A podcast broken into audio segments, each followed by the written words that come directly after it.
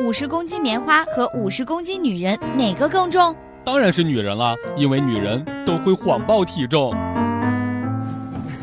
笑不笑由你。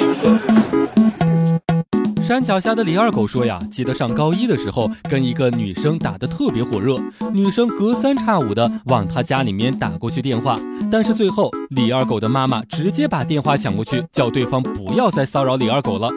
十几年时间过去了，再也没有女生看上他。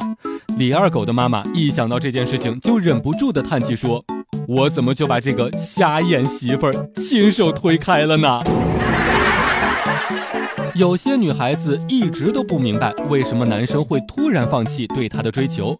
其实呀，有些事情就像是刮刮奖一样，刮出来一个谢字儿就已经足够了，没有必要把剩下来的字儿全部刮出来才放手。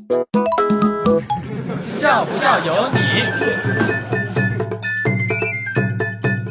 我发现我女神微信头像换成了我的照片，为这件事情我高兴了好几天时间。昨天鼓足勇气问她是不是喜欢我，女神对我说：“以前呀，天天有附近的人加我为好友，自从换了你的照片，安静多了。”中午的时候，我自己过去吃饭。一个面馆的门口立着一个牌子，上面写着“迎双十一，凡是今天在本店就餐的单人顾客可以参与双十一特别活动”。我特别好奇，进去就点了一碗面。服务员把面端过来，我就问他特别活动究竟是什么呢？服务员看了我一眼，递给了我两双筷子。我感受到了伤害，是不是应该打三幺五投诉他们呢？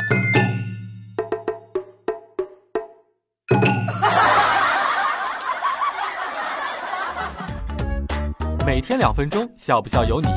你要是不笑我就不跟你玩了。